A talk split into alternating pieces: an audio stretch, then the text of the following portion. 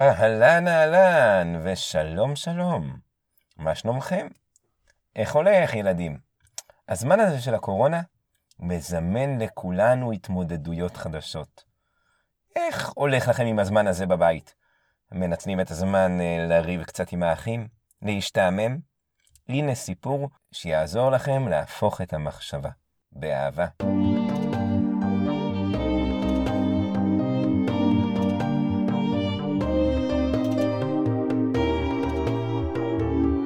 מעשה ונשמע.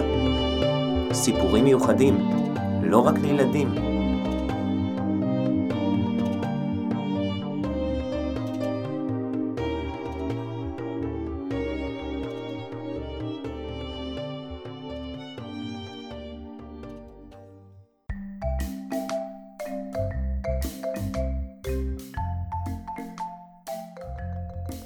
אז הסיפור שלנו היום הוא על חמור. כן, כן, החיה הזו עם האוזניים הארוכות. מכירים? אני משער שכן. איך עושה חמור? נכון מאוד, יפה. אז אתם מבינים על מה אנחנו מדברים. אפשר להתחיל. החמור שלנו, היום בסיפור, שמו היה, אם זה מעניין אתכם, קראנץ'. עבד אצל עיקר זקן ובור. בור זה אדם לא יותר מדי חכם, שהיה מגדל בשדות הרחבים שסביב ביתו חיטה ושעורה, תבואה. קראנץ' היה חמור חזק וגדול, פרוותו הייתה תמיד מבריקה, האוזניים שלו היו זקופות ויפות, והרגליים שריריות וחטובות. הוא היה סוחב שקי חיטה ושעורה כבדים מהשדות לאסם, בו היה מאחסן העיקר את התבואה. וגם, אם אתם רוצים לדעת, מנשנש לפעמים קצת שיבולים, ואולי גם לועס קצת גרגירים. מכאן השם שלו. הימים והשנים עברו עליו בנעימים, בסחיבה ועבודה קשה, אך מספקת. אבל קראנץ' לא הפך צעיר יותר עם השנים. הברכיים שלו כפפו מעט, הגב כבר התחיל לכאוב, וגם האוזניים הארוכות שעליהן הייתה גאוותו של קראנץ' כל הימים, כבר לא היו כמו פעם. לא, לא.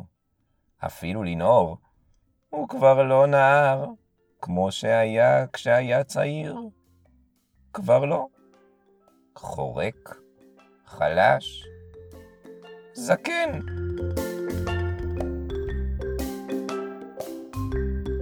אבל קראנץ', למרות כל מה שאמרנו, המשיך לבצע את עבודתו בנאמנות, לסחוב שקים. במקום חמישה שקים, סחב קראנץ' שניים.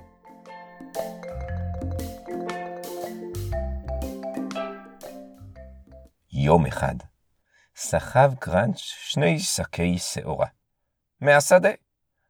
כאשר לפתע הרגיש שהאדמה ממש נשמטת מתחת לרגליו. מה זה? אני לא קורח! למה האדמה בולעת אותי? הספיק קראנץ' לצעוק תוך כדי שהוא נופל ומתגלגל למטה. קראנץ' מצא את עצמו בתחתית בור עמוק מאוד. מאוד מאוד. הוא החל לנעור בקול, אבל אף אחד לא שמע אותו. קראנץ' נער ונער עד שאפסו כוחותיו, נגמר לו הכוח, והוא נשקע ונרדם בתחתית הבור. העיקר, ששם לב שקראנץ' נעלם, התחיל לחפש אותו, את החמור הנאמן והזקן שלו. חיפש וחיפש וחיפש וחיפש וחיפש, ולבסוף גם מצא. הוא מצא אותו בתחתית הבור. איך הוציא אותו משם? איך? מנוף? מנוף יעלה לי הרבה מאוד כסף. לא כדאי. החליט העיקר שכבר לא כדאי לא להוציא את קראנץ' מהבור, לא כדאי לעבוד. החמור כבר זקן וממילא לא עובד כמו שצריך. החליט העיקר לוותר ולהשאיר שם את החמור, את קראנץ'. אבל להשאיר את הבור פתוח אי אפשר. קרא לכמה משכניו, והתחילו כולם לכסות את הבור. לקבור את החמור. קראנץ' התעורר, לפתע מחבטה בראשו. אך! אוי! אאוץ'! היי! רגבי עפר חבטו בקראנץ' בכל הגוף. קראנץ' ניסה לקפוץ לצדדים, אבל מהר מאוד הבין שאין לו סיכוי. הוא נעמד במרכז הבור, תוך כדי שהחול והאבנים פוגעים בגבו ובראשו, והחל לנהור בקול.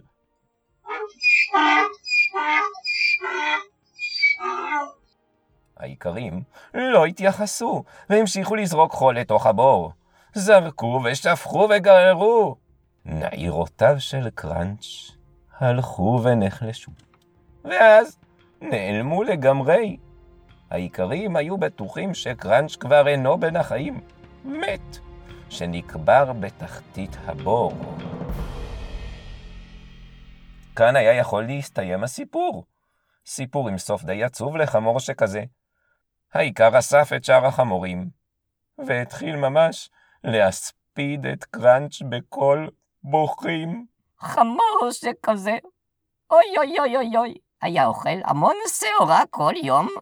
ממש הרבה למען האמת. היה זללן לא קטן. אבל כאשר גררו ושפכו את ערימות העפר האחרונות לתוך הבור, והסתכלו כולם כלפי מטה, ראו את קראנץ' מנער מגבו את ערימות העפר שהשליכו, מהדק את הערימות ברגליו ומטפס עליהן.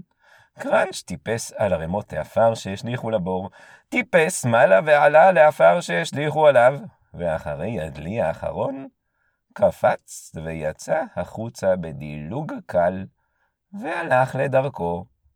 המשיך הלאה, תוך כדי שהוא נוער לעצמו בשמחה.